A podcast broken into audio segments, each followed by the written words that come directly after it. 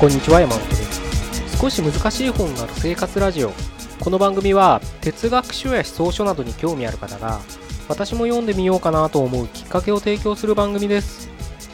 それでは160回目です。よろしくお願いします。今日はですねシックスパックに割りたい女性っていうことをねちょっとお伝えしたいなと思うんですよ。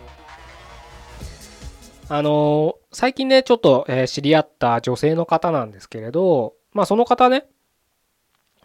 あの週にね、5回ぐらいはジムに行くって言ってましたね。っていう、まあ結構アクティブに活動してる女性なんですけれど、で、えっとね、仕事は、具体的には何やってるか知らないんですけど、まあ派遣社員として、あの、都内で働いてるって言ってましたけれど、あの、なんだろうなそういったなんか9時に行って5時で終わるみたいな定時であの働くような内容ではなくて結構ねやってることは、まあ、派遣社員だけどそのプロパーっていうのかな派遣されて元のね派遣元じゃないですね派遣先の会社の正社員と同じような仕事をしてるのであの残業も月にまあ30時間ぐらいはありますねみたいなことを言ってましたけどね。なので、結構、まあ、忙しいっちゃ忙しい日々を送ってるらしいんですけど、そんな中でも週に5日はジムに行ってるらしいんですね。で、大体は、その仕事が終わった後に行くらしいんですけれど、最近は仕事行く前に行くレッスン予約してるんですって言ってて、それこそ朝7時からのレッスンを45分とか1時間弱みたいなレッスンって言ってましたけど、そういったのを予約して、会社に行く前に運動してから行くんですって。だからもう午前中眠くてしょうがないんですよ、みたいなこと言ってたんですけど、まあほんとね、見た目は、まあ今時の女性なんですよ。ね、おしゃれを楽しんで、みたいな食事も楽しんで、みたいなね、あの、感じのね、女の女性でしたけれど、これって結構なかなかいないなと思ったんですよ。それこそなんだろうな、うん、自分でね、結構時間にゆとりがある、まあ主婦とかもそうなのかもしれないですけど、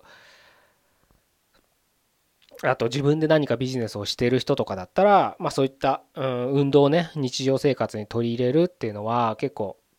当たり前によく見かける光景ですけど、それこそね、今運動ブームとはね、健康ブームって言ったらいいのかな？の中で、それこそ今、なんだろうな、すごいそのストレス社会って 一言で片付けたら申し訳ないんですけど、なかなかね、大変な気苦労の多い職場だとは思うんですよ。どんな仕事でもね。そんな中でも自分の時間を作って運動をしているっていうところに僕はね、なかなかすごいなと思っちゃったんですね。それこそね、僕サラリーマンやってた時、あの、ジムには行ってましたけど、でも結構行ってたかな。でもね、朝行くってことは僕朝がどうしてもね、苦手なタイプでもギリギリまで寝てたいっていう人なんで、朝にね、仕事行く前に朝運動していくっていうのはね、やっぱちょっと僕、今でもできないかなと思うんですよ。あの 朝ね、あのランニングばっかやってた時は、朝あ6時ぐらいにそこら辺走って、で、6時半からラジオ体操やってるんでね、そこにあのお年寄りの輪の中に入ってラジオ体操をするっていう日課を何ヶ月か続けたことはありましたけど、じゃあその後仕事行けって言われたらね、ちょっと無理かな。もうふにゃふにゃ寝ちゃう。もう一回寝ようみたいな感じで寝ちゃうような気がするんですけど、それができるね、あの人っていうのはやっぱすごいなぁなんて思って話聞いてたんですけど、で、結局何、そのね、なんでそんなストイックにね、運動してるんだって言ったら別にね、なんか太ってるとかじゃないんですよ。あの、痩せて、痩せてる？まあ、一般的な体型してるんですけど、えななんでそんな運動するの？みたいな聞いたらなんかねスマホ見せてもらってこうなりたいんですってねスマホの待ち受け画面にねあるその女性あのが載っててこういう風になりたいんですって。でその女性はねあの腹筋が割れてる女性だったんですよ。でまあかっこいいなんかファッションモデルみたいなね人なんでしょうねこういう風になりたいからっていう風に言ってて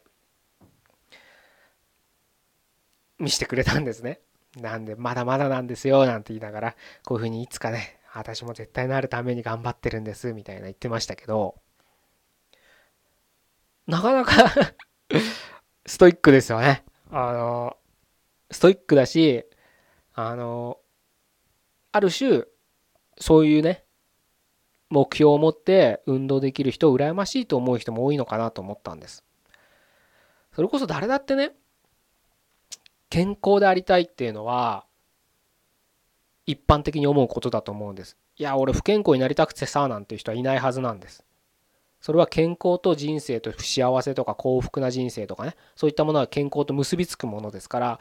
生まれてこの方ね僕はいまだまだかつて俺は病気になりたいとかあの不健康になりたいって人は見たことないわけですから多分ほとんどの人は健康になりたいと思う。そしてその健康的なね体っていうのはやっぱりメタボみたいなねお腹がボヨーンって出てる人よりはギュッと引き締まったね人の方に憧れを抱く。まあだからみんな運動をね日常生活に取り入れようみたいなダイエットしようみたいなねことが当たり前に今ね行われてるのかなと思うんですけれどただみんな思うわけですよ。こうなりたいああなりたい憧れの体型がある今よりちょっとウエストを減らしたいとか筋肉をつけたいとか。でもそれをね取り組める人っていうのはなかなかいないんです。それは日々の仕事家庭でのうんで何かやんなきゃいけないとかやっぱ時間がないとか忙しい疲れているとかそんな元気ない。もしかしたらジムに行くお金がないとかね。まあ別にジム行かなくたって 運動はできますからうんと思うんですけどまあいろんなあれこれね言い訳をつけてやっぱり自分をやらない言い訳を探すのは人間うまいですからね。そんな中彼女はスマホの待ち受け画面にしてまで自分をそこに持っていこうとしてるわけです。でね、その彼女がね、あの、ぽつりと言った言葉に僕はね、ほーと思ったんですけど、そんなね、朝から行ってて疲れちゃってるんですよ、なんてことをね、あの、この前会った時言ってましたけど、で、そんな時ね、私何やってんだろうって思っちゃいますよね、なんて笑いながら言ってたんですけど、でもね、きっとね、僕ね、そういう自分何やってんだろうっていう、なんでこんなことやってんだろうって思ってやってることが、や、なんつったらいいんだな、そういうね、理由がないことにこそ人生なんじゃないかなと思うんですよ。あの今ね、僕らはこの時代を生きてて、生きてますから、変な話、まあ、哲学書とかが哲学書が売れてるのか分かんないけどそういったねあの哲学関連のね本がね毎月新刊が出てるのを見てるとそういったことを考えたい人が多いのかなと思うんですけど仮に例えば今うん日本がね食うに食う食べることだけに一生懸命な国だとしたらそんなね人間なぜ生きるのかとか人間なぜ仕事をするのかとか自分の人生は何なんだって考える人はほとんどいなかったはずなんです。そういったことを考えられるのは暇な人なんです。恵まれてるって言ってもいいのかもしれない。もう毎日食べること、生きることに一生懸命な人にはそんなことは考える余裕がないんです。そんな時に、で、それもでも人生なわけです。で、今なんか生きる目標がない、豊かさには恵まれてるけどなんか生きてる実感が湧かないって人が多くいるっていうのもこれもまた人生なんです。でどっちにも僕が共通してるのは意味のない意味なんてないんじゃないかと僕は思ってるんです人生に。こんなこと言ったら遠征主義みたいなことを思われるかもしれないんですけど自分ではそんなつもりはないんですけどね。まあこの言葉だけ取ったらそういうふうに思われるかもしれないけどでもそんなもんだと思うんです。今自分は短い人生ですけど生きてきた中で何か意味あることあんのかなと思うんです存在してるだけで空気を捨て二酸化炭素を出し地球を汚してる。むしろいらないんじゃないかって思うことだってあるわけです。でもなんか自分の存在をね意義を見いだしたいじゃないですか人間って。それをね僕は答えを求めるって言ってもいいと思うんですけど答えが欲しいんですよみんな。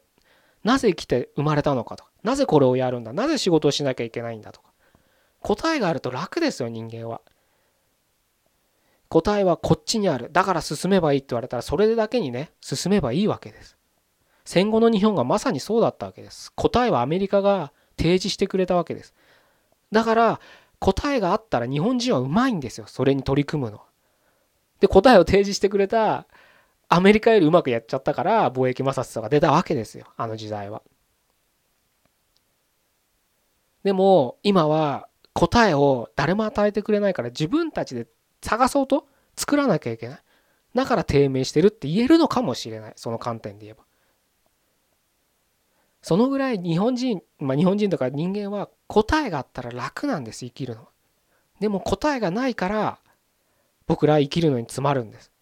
生きる時はとりあえず明日の飯っていう答えがあるから明日の飯のために頑張って畑を耕して水を汲むんですよ。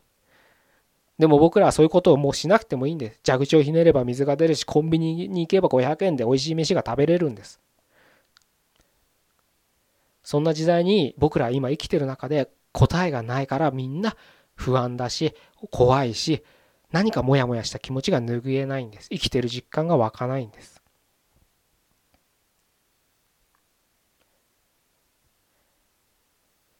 毎日朝会社行く前に運動する？意味があるのかって。じゃあその彼女が待ち受けの画面みたいな女性みたいな体を手に入れて何か意味があるのかないんですよ